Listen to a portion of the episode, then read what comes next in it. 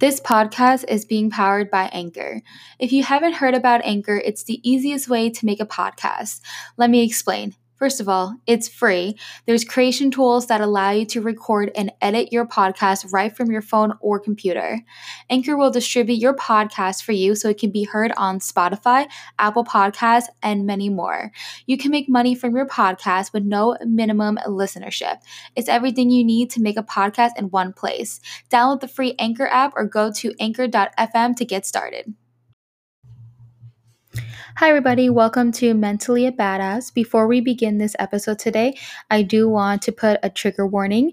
In this episode, we are going to be talking about my friend's experience in a mental hospital. And I just want to let you know that if this is something that may trigger some emotions, please don't continue listening to this podcast. Okay? Thank you. And if you want to listen, I hope you enjoy.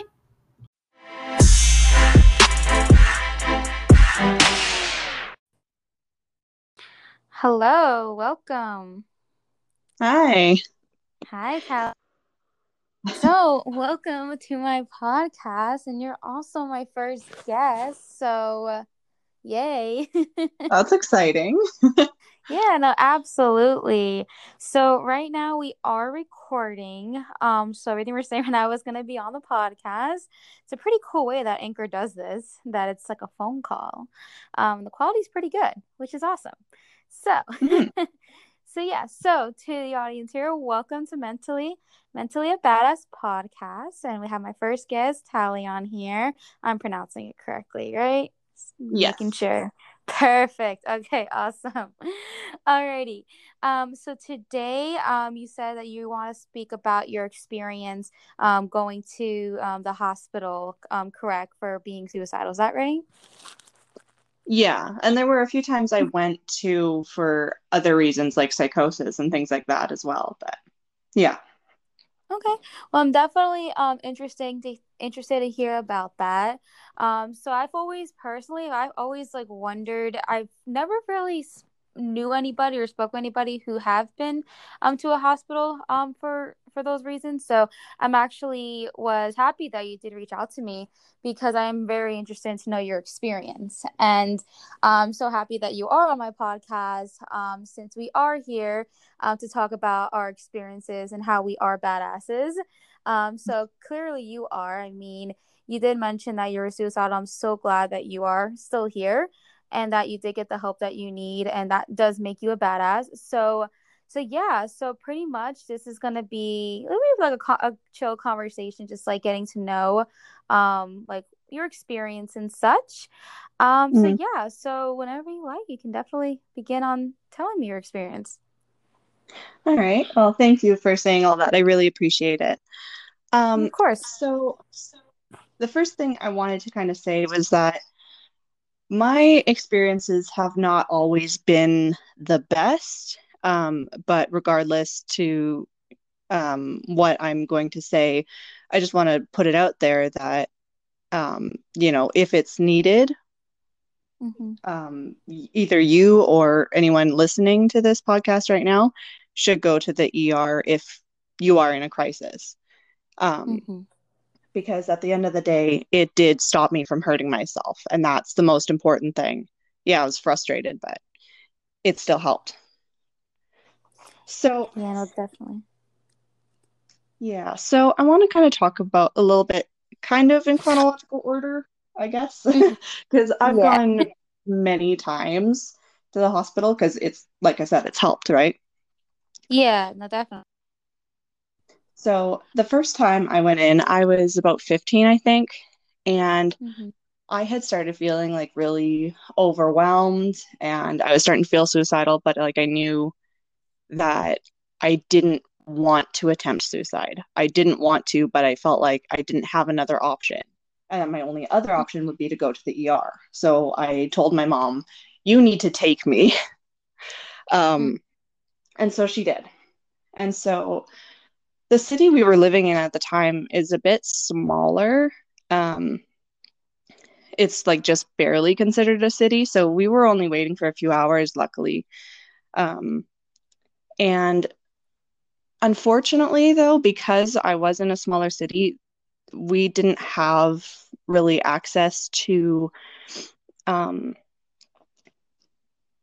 mental health resources for teens or adolescents. So the only um, psych unit in the hospital was for adults, and there was only like one office for counseling for teenagers, stuff like that. So there was very limited mental health resources. So when I finally got to see the doctor, she said that the only thing that she could offer me was to put me in what was called a safe room or seclusion. And I wasn't really sure what it was at first. I don't remember if she had described it to me at all. I don't think so, but so basically I walked in there and it was like a jail cell for lack of better explanation. There was just a mattress on the floor um, with a blanket, and then there was another blanket folded up at the head of the bed for a pillow. And then there was like one of those toilets in a corner of the room that had like the sink built into it. Wow. And then there was a, a clock way high up on the wall and a camera in the corner. And then the door had just like a little window. It locked from the outside. And then there was a little slot on the bottom for them to slide food trays in. Um, so you can see my face right now. I yeah. just think that uh, sorry to interrupt. I just think that I don't I don't think I'm really okay with how that's set up. But I feel like it's treating someone who has a mental health issue as a criminal when you're not or not. So I that's really upsetting to hear that. Um but yeah, um you can go on now. I just wanted to just put my input on that. yeah, well it definitely felt that way um because i was in yeah. there for about three or four days it really kind of sucked that would make me worse yeah honestly no um but for like i think the doctor had explained that that room is more specifically for people who are really um like if they're in the middle of a psychotic episode or something like that it's to make sure that they keep themselves and other people safe. So i can understand it but i wasn't at that extreme so it was kind of weird for me to be in there. And yeah. and she didn't i wasn't allowed to have my bra or my glasses which i have had glasses since grade mm. three and so without them i am blind as a bat so that was really weird Later on, though, I got really lucky. I got a really, really sweet nurse, and she would. Mm-hmm. This was a, and she was able to get me my glasses, a stress ball, and some magazines. I was so grateful. it was, it was the best thing ever at that point. That's awesome. That's definitely good to hear. yeah. That they were good to you. Mm-hmm yeah, there were some nurses that weren't that nice because I guess, you know, there's that stigma, right? But it's but. crazy because if they look, if because of the stigma, if they don't believe that mental illness is like a thing and they look down on it, then why are they working in that area? You know what I mean? Yeah. Like I feel like if you're gonna be it doesn't make any sense. Yeah. Like I feel like if you're gonna be working in the medical field, you should know that like you know you're going to have people coming in with mental health issues too you know yeah it's just kind of common sense just a little um before we move forward i'm just very curious because you live in canada and i live yeah. in the united states mm-hmm. and our health system is so different yeah so different um how like like how does it work? Like when you go to like these hospitals and such like in america united states of america we get nice nice hefty bills. Oh that would be like good 50 grand or whatever. Like yeah. I'm just really curious like how that works in canada. I'm just yeah i'm just i know it's a little bit like kind of off track here but i'm just since we're on here i'm very curious and i think a lot of people are probably very curious too. Yeah so in canada um the government covers the majority of like i'm pretty sure they hmm. cover all of like medically necessary hospital stays but if you have something like plastic surgery or whatever the government's mm-hmm. not going to cover that that you do have to pay for yeah that's fair um and then we get taxed for other things though to kind of like compensate for that so that's kind of how that mm. works Yeah, for me, I'm just I have in mind through my job, so that's just worked out good for me because when I had my appendix taken out, that bill would have been sixty grand. Oh, but I'm um, just like my insurance covered. I think I ended up paying around like under ten thousand, but it's still a lot. Yeah.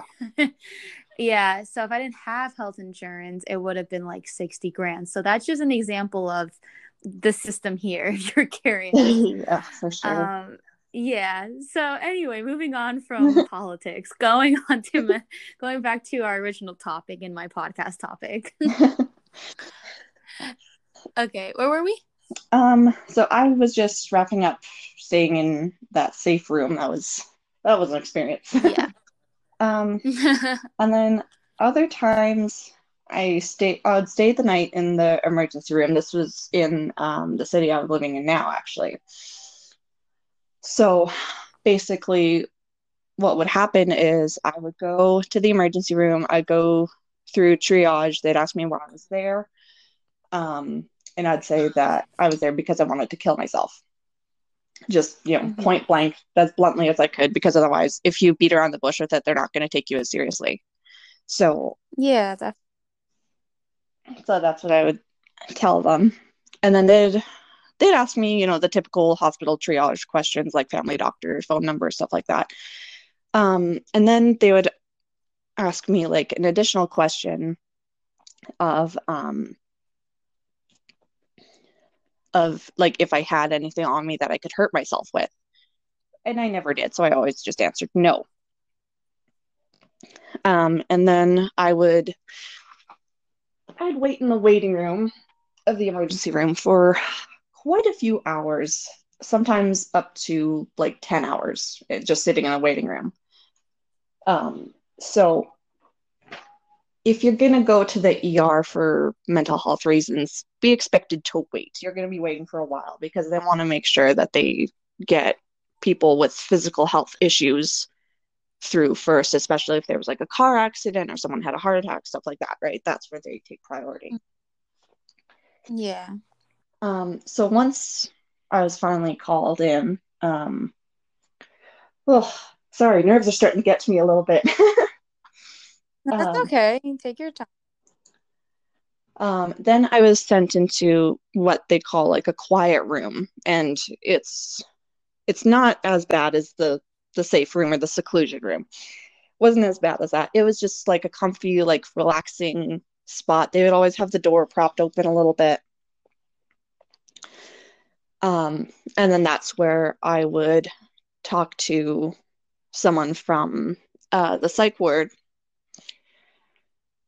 about why I was there, what was going on, stuff like that. Um, and usually, what would happen is I would stay overnight in that room. I'd just sleep on that little couch that they have in there.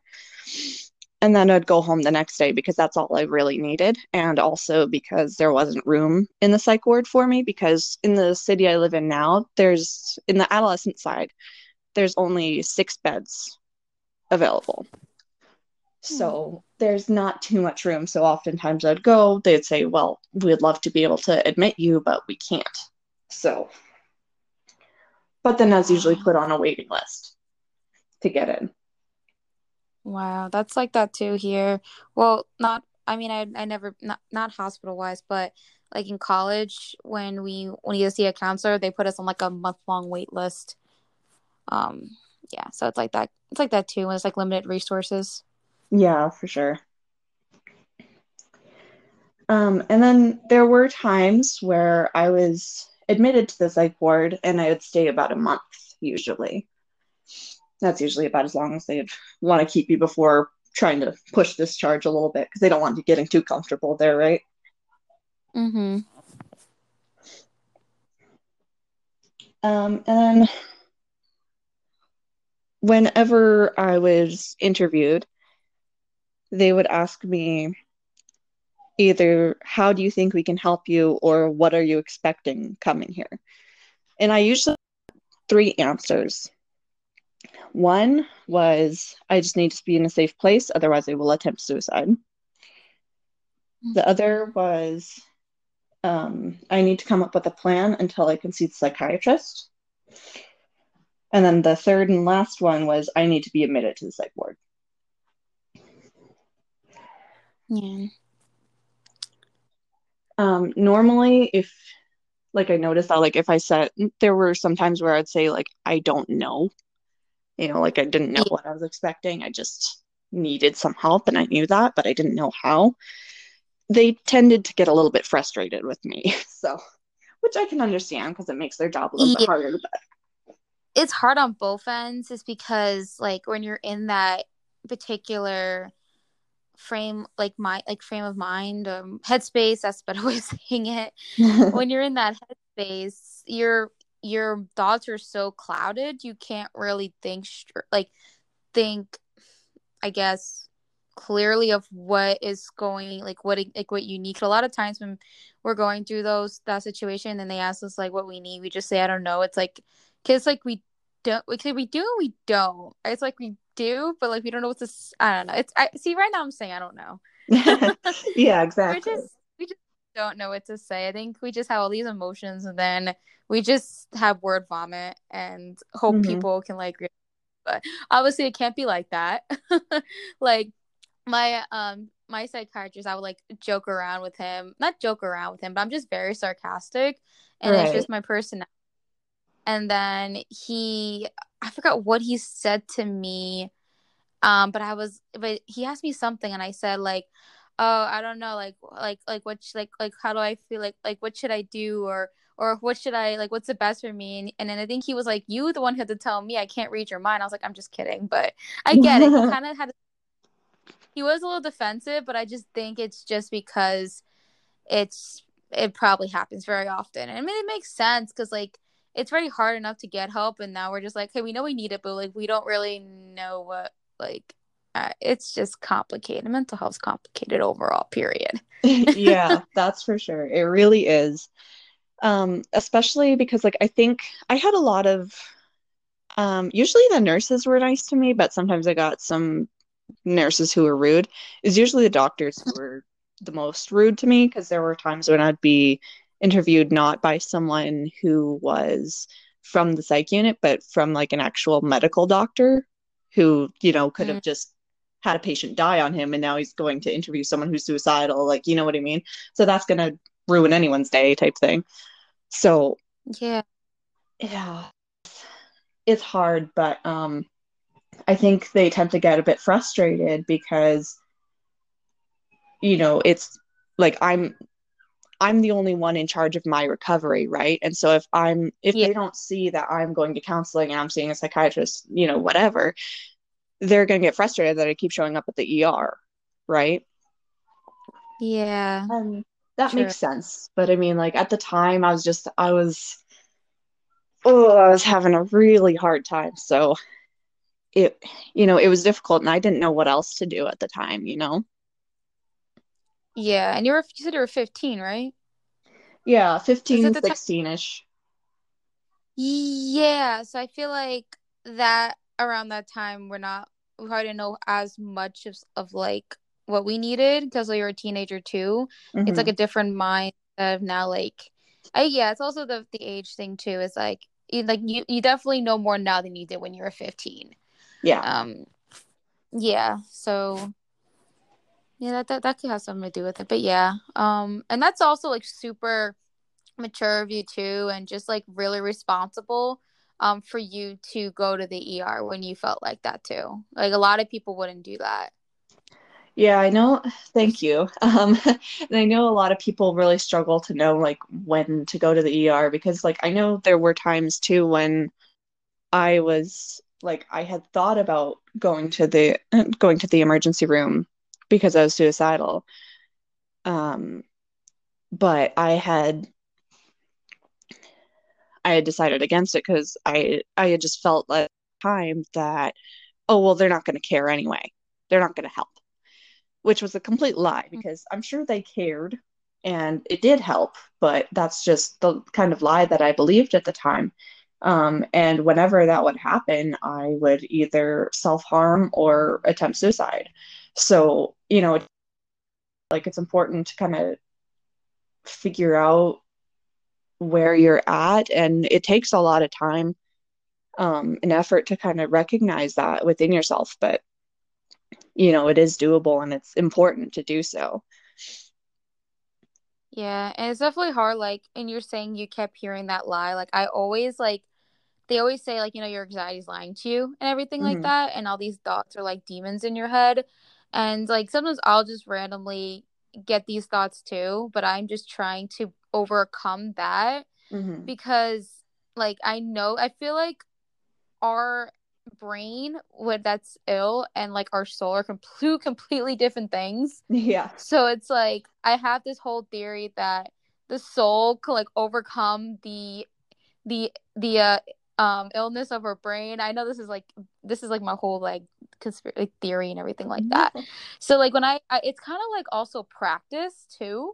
Mm-hmm. so like it's also just recognizing that when you are starting to feel like depressed in a certain way and it's starting to come down like just recognizing that okay it's my illness that's starting to kick it's starting to happen it's coming like where i like to say my depression wave is because it's here. Yeah. i just kind of just like hey it's here. And honestly i my the way I respond to it, it's it's probably like not the best coping mechanism, but I'm just like super sarcastic. um I don't know. I'm really weird and I just think it's because I just like my body just goes into like this shock where it's like I have to laugh and to get that serotonin or something. Yeah. Like um I don't know. I'm just I just I cope really weird, I guess, but I'm just usually I guess it's just like when I'm just like super sarcastic, that's when it's like, okay, like I don't know. I just feel like I just trying to make laughter and try to be like like I, I don't joke in inappropriate ways. Obviously, I know mental health very serious, mm-hmm. but I just try to use humor into like kind of pushing out all that negativity. And I know it's it's probably bad, but you know we're learning, right? yeah, exactly. And I mean, I do therapy yeah. And, you know, I do a very similar type of thing, you know, not necessarily being sarcastic, but like whenever I'm talking about something that's difficult or hard, I tend to like laugh and smile about it. And yeah, pe- people wonder, like, are you like not taking it seriously. you know what I mean? Like, no, I take it very I do the seriously. Same thing, but I really do the same thing too.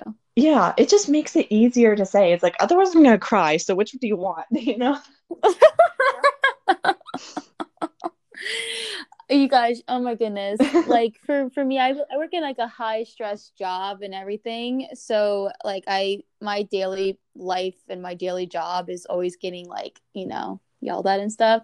And then when I'm in like an emotional distress, I'm just very like, so I just the way I guess I respond, I it's really hard to explain. Like if something is really stressful or frustrating, I like turn into like something that's humorous mm-hmm. or whatever.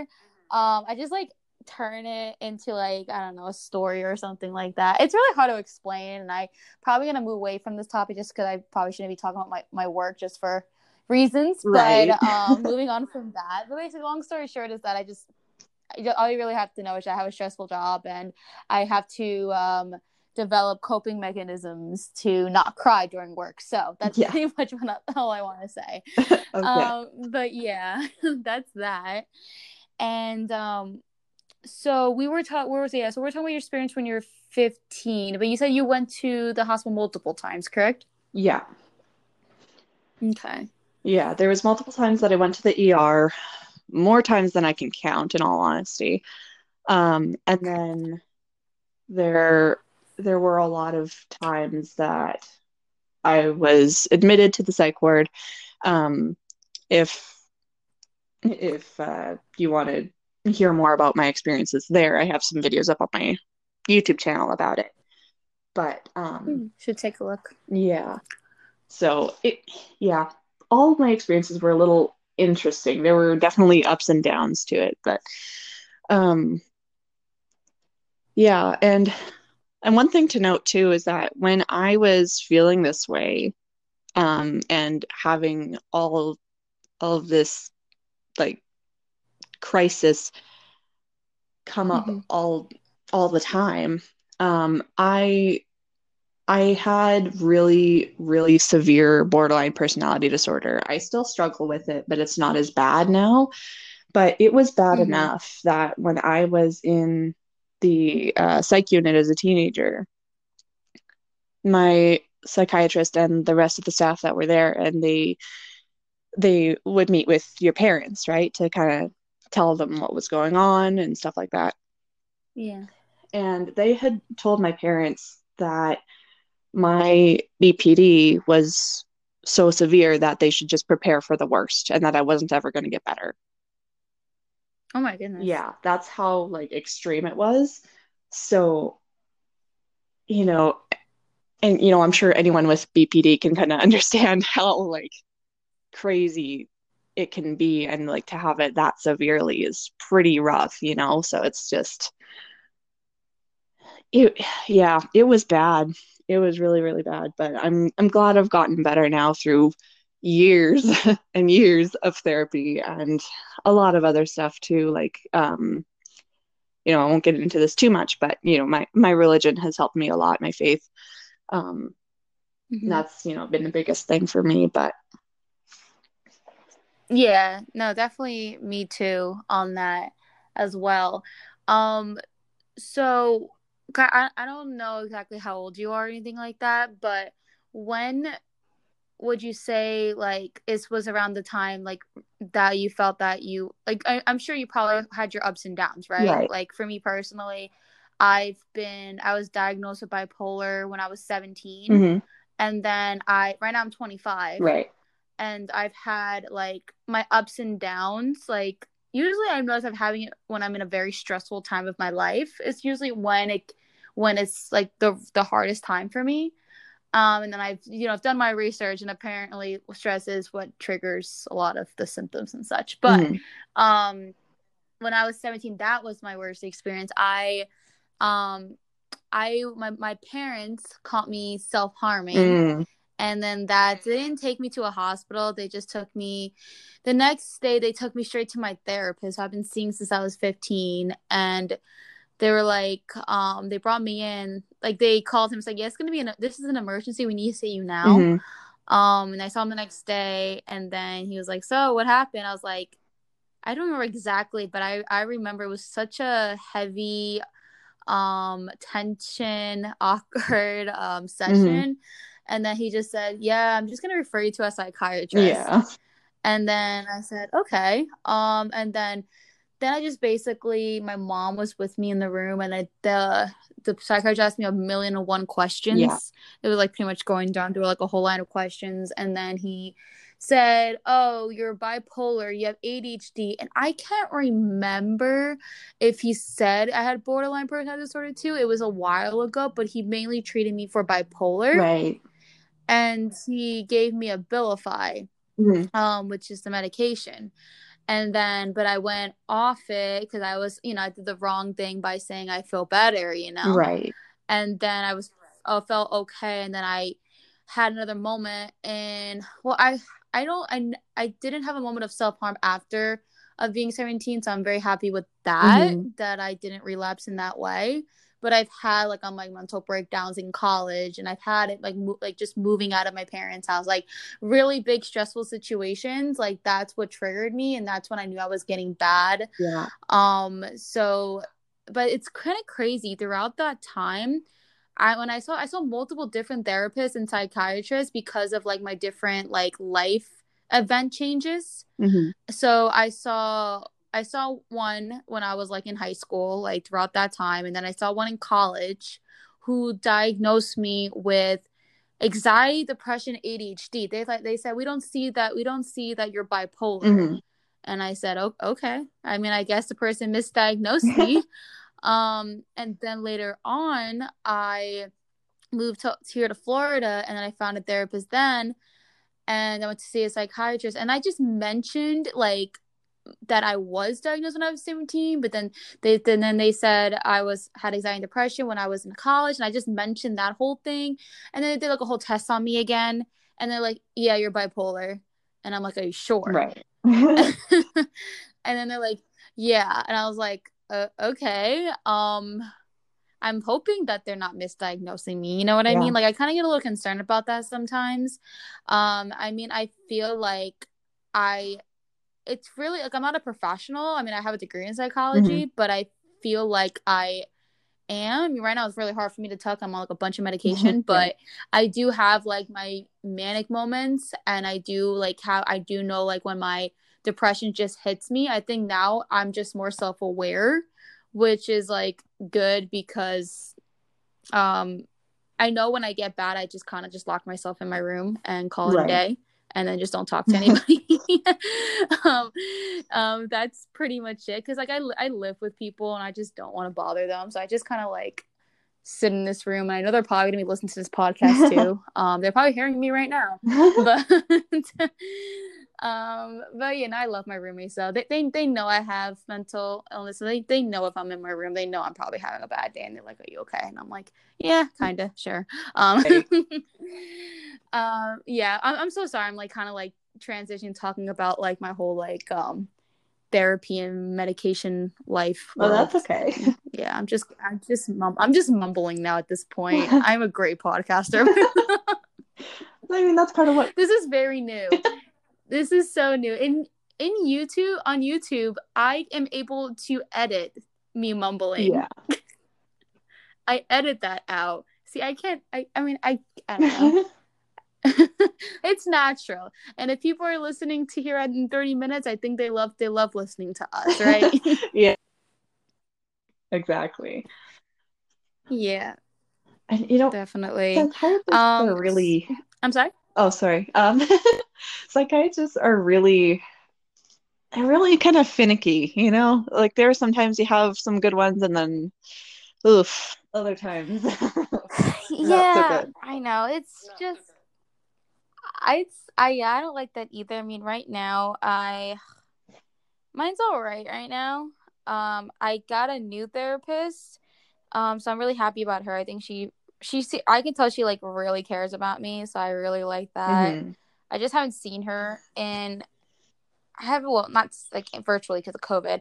I haven't seen her in like a month because like when I had to go on a call with her, my phone decided to break. Oh no. Because why wasn't it break? It was actually the worst. Exp- oh my goodness. It was, I was like on my phone ready to go on a call and then it just froze my, my phone. Like completely froze my iPhone.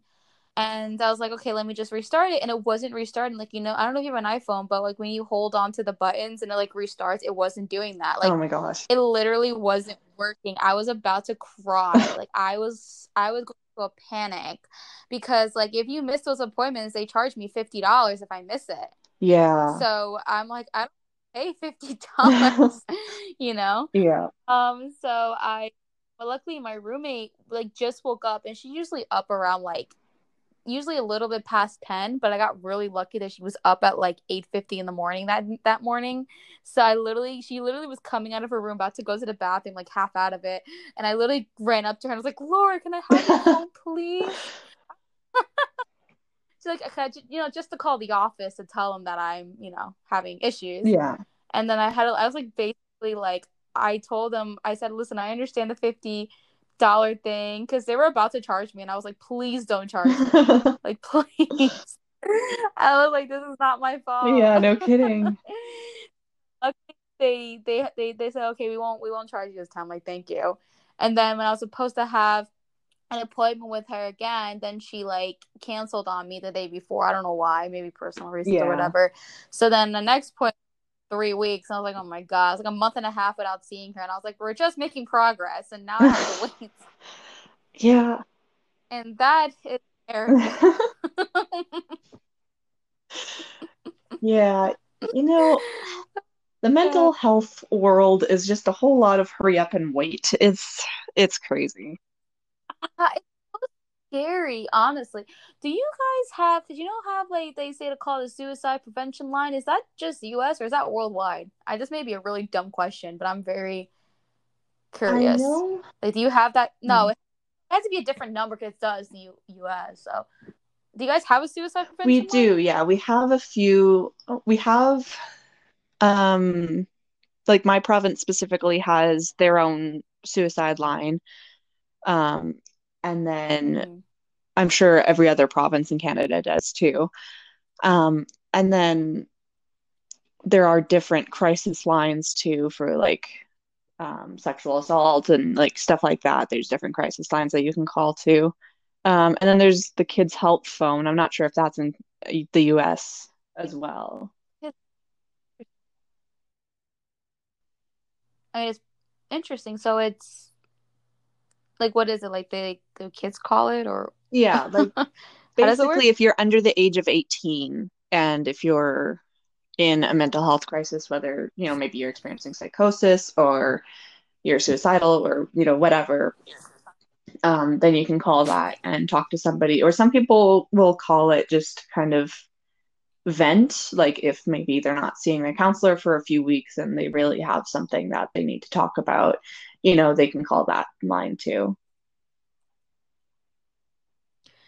Interesting. Mm-hmm. yeah we are for my for the job that i work in we have something like that too where they have a 24 hour line thing. I've i've never called it before. I don't even know the number. I have to like look it up right. and stuff. But yeah they have that. But the kids help I don't think we have that here. I mean i could i could definitely be wrong but I I don't. Yeah, because so. I think it's like a. That's very.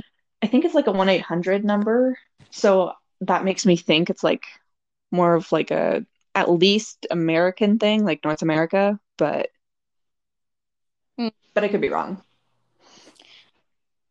It can definitely be, yeah. I, I'm sure. I probably just, it's probably not advertised as much, which is probably why I don't know because it's always because use a suicide prevention line. It's the one that's always advertised right. here. Um, so it could be that. And um, have you always lived in yeah. Canada? Yeah, I've always lived in. That's, that's nice. I always, I never been to Canada. I've always wanted to go to Canada. There's been multiple times I wanted to plan a trip. Mm-hmm. Like even in my even in my 2020 resolution yeah. video, I was like, I want to go to Canada. Yeah. and then was like, no. Mm-hmm. And uh, wait, can you still? Sorry, I thought I just I thought this disconnected for a second. yeah, that. Um, but my alarm. I think it was mine because my alarm actually went off to too. Myself. Oh, no, that's so weird. I have like an alarm at wait, it's eleven by me. What time is it by you? Eight. Yeah, I have an alarm at eight yeah. o'clock. Me too. Mm-hmm. What's your alarm for? Mine's medication. yeah, mine's for medication too, but it's for um, pain medication because I also have endometriosis, oh. so that's that gets pretty painful, and so that that's kind of crazy that we literally had an alarm the exact same time. That is yeah. so funny. now funny. everybody knows that I take my medication at eleven o'clock at night. wow, I'm getting very personal on this thing. but you know what? It's fine. It's my podcast. I can do what I want. Yeah. people are gonna be like, exactly. I'm, people are gonna think like, wow, I'm I'm following this crazy person on here. it's fine. Everything's fine. I'm gonna take this without making it so, uh, like loud because I'm on a phone right now. I think the phone yeah. thing is pretty yeah. cool. And I keep, I sometimes keep forgetting that we're recording a podcast and it just feels like we're on a phone call together. Yeah, for sure. I I've been having that problem too. yeah, that's why I'm just like, hmm, I gotta really pick my words. I don't want to be too too personal. you know what yeah. I mean? Even though at this point it's like 30 something minutes in, I'm just like, at this point, it's whatever. It's fine. Um, yeah. Um, where so yeah, so we yeah. kind of got off track. Did we because we were talking about your story and then we started talking about other things, but I don't want to feel like I like interrupted your story, if you know what I mean. Like, was there other things you right. want to talk about um, with your experience? Um,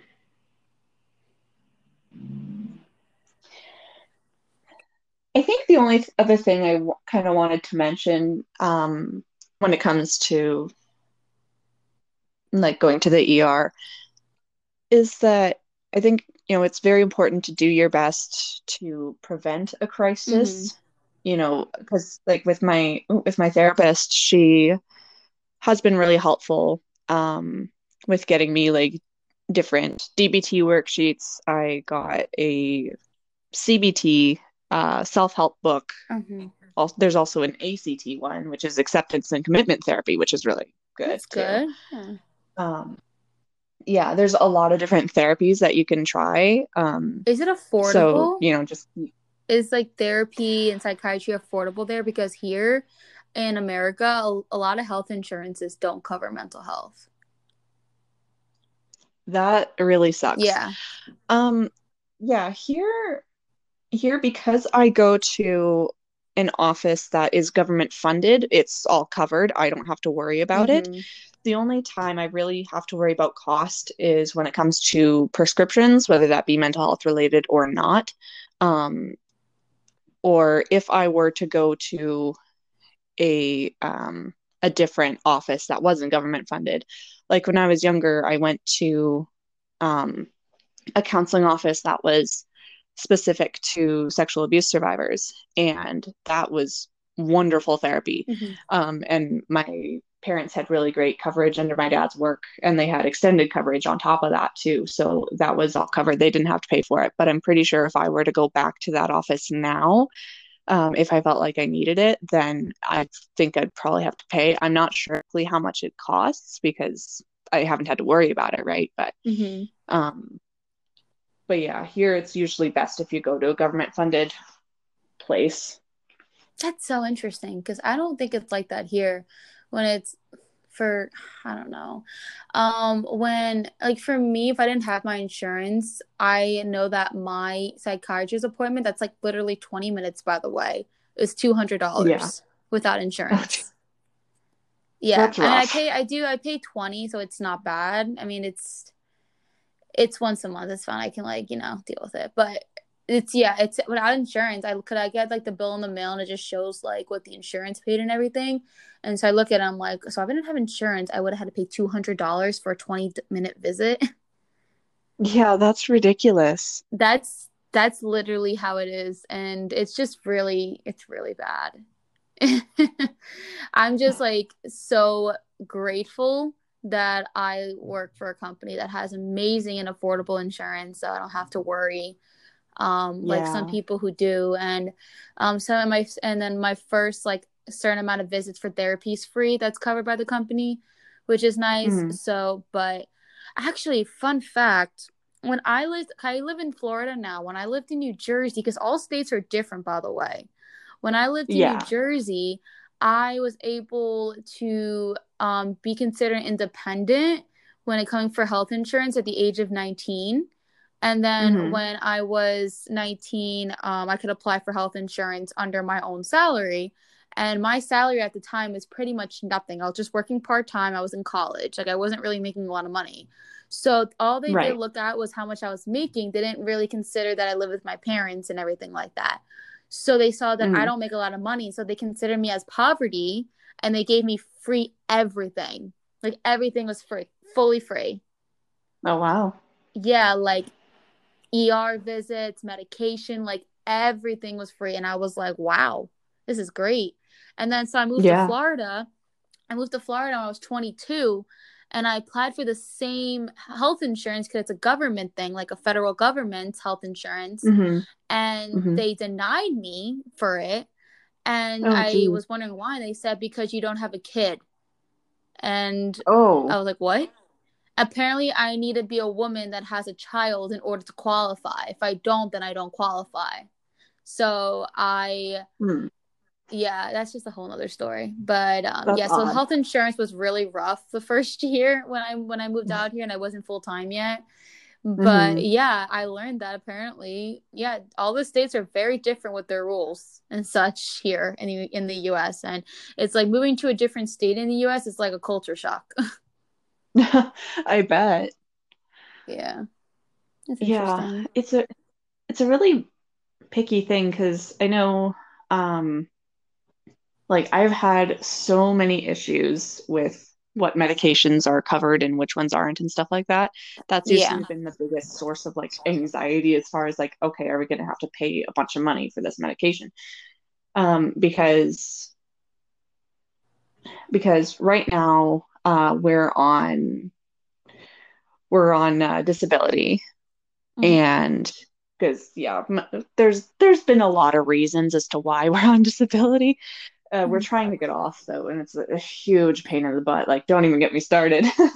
but um, but we're trying to get off, and there are some medications that both disability and the government will cover because there's unless you apply for like extended coverage, which is like Manulife or you know whatever other health insurance companies there are out there. Um, then what you do is you fill out just like this little form and send it back to the government, and then they start to cover some things. If you don't do that, then they won't cover it. So you have to make sure to fill that out. So I have that, and then what disability covers. And there was a time when I was on a medication for endometriosis. It's supposed to um, help slow the disease down a little bit. And it was costing me $70 a month. Each mm. time I would go in and and get it, I had to pay like $70 for it and it was insane. And then it ended up not even working for me, so I had to stop. it was so yeah. frustrating. And then there was another thing on when I was on an antipsychotic.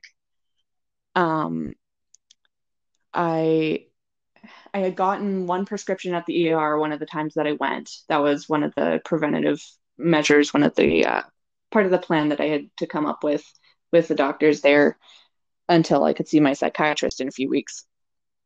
Um, so they put me on that medication, and and then my doctor, my family doctor, had refilled it because it was working for me, and I guess he refilled it in a different brand and so it ended up costing me like $50. And I had to call the pharmaceutical company or whatever it was um, to ask them, why is this costing me? This has never costed me before, and now it is. What the heck? And so, you know, is it's such an annoying thing because, like, you never know what medications are going to be covered and which ones aren't, and if it's the right brand, you know. Yeah. Yeah, it's I can definitely be challenging. I feel like I feel like so far I've been very lucky with it. I think that because my insurance that I'm on, um, oh, a lot of it's basically, uh, it's a lot of people that's on the same insurance in my area. So it's kind of like the doctors already know what I'm on. So it's kind of like they already know what to prescribe in a way. Right. I don't know if that makes sense yeah so i think it's mostly i think just like mostly generic is is kind of like what's safe under my insurance like instead of the brands but the brands is usually the one that costs the money yeah yeah that's true yeah okay so yeah we're rolling into almost 50 minutes.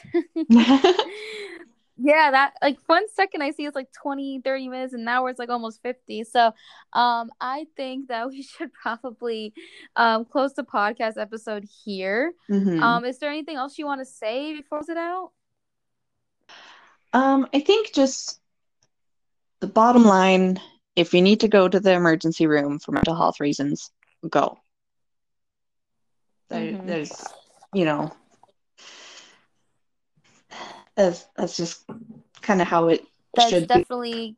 helpful yeah and like i know like there can be money worries and stuff like that but at the end of the day if you need yeah. it you need it right you wouldn't tell yeah, someone who's having a heart true. attack not to go to the emergency room you know so it's the same kind of thing yeah i just think part of the challenging thing is that when people don't know when it's like the breaking point you know what i mean yeah for sure i think that's yeah but you, but you, ex- but you explained that in detail, like when you knew it was the time, and I'm glad you did. Truly, I'm so happy that you did that. You didn't give up. Um, and yeah, you're doing. Uh, that's awesome, and I'm really so happy that you reached out to me to be on here. This is, I feel like this was a very valuable um, episode. We learned um, your in-depth experience of being in a, a men- in a mental hospital, as well as like me learning a lot about health insurance in Canada. Because honestly, I was so curious. very, very curious. I like to ask these questions because just overall everything that happened in 2020 and i'm sure you probably have your uh, popcorn watching my country. And so i mean i'm sure you did. You're a neighbor. You know what's going on I always kind of wonder what you guys think of us. uh, well, I mean, I feel like they make. I feel like Canada's in kind of a similar boat right now as far as it comes really? when it comes to like politicians, but in like the exact opposite way. I mean, I don't want to get too much into it, but you know, you, we can. Yeah, I mean, we can message each it. other after this. So yeah, it's gonna turn into a political conversation. I don't think that's what our my my my listeners want to hear. So yeah, we can yeah. just definitely switch that conversation into into off the podcast. But yeah, um, mm-hmm. but yeah, it's almost 50 minutes and I'm going to just keep talking, talking, talking. So I'm just going to close it out here. I appreciate you being on here with me. It was definitely a great experience and also you being my first guest as well. Um, and yeah, so I hope everybody who is listening has a wonderful evening, day, afternoon. And I hope you guys will listen to our next, well, my next podcast. um, podcast here. I'm mentally a badass. And if you want to follow me on all my other socials, I will have that as well in my my uh, description of this episode.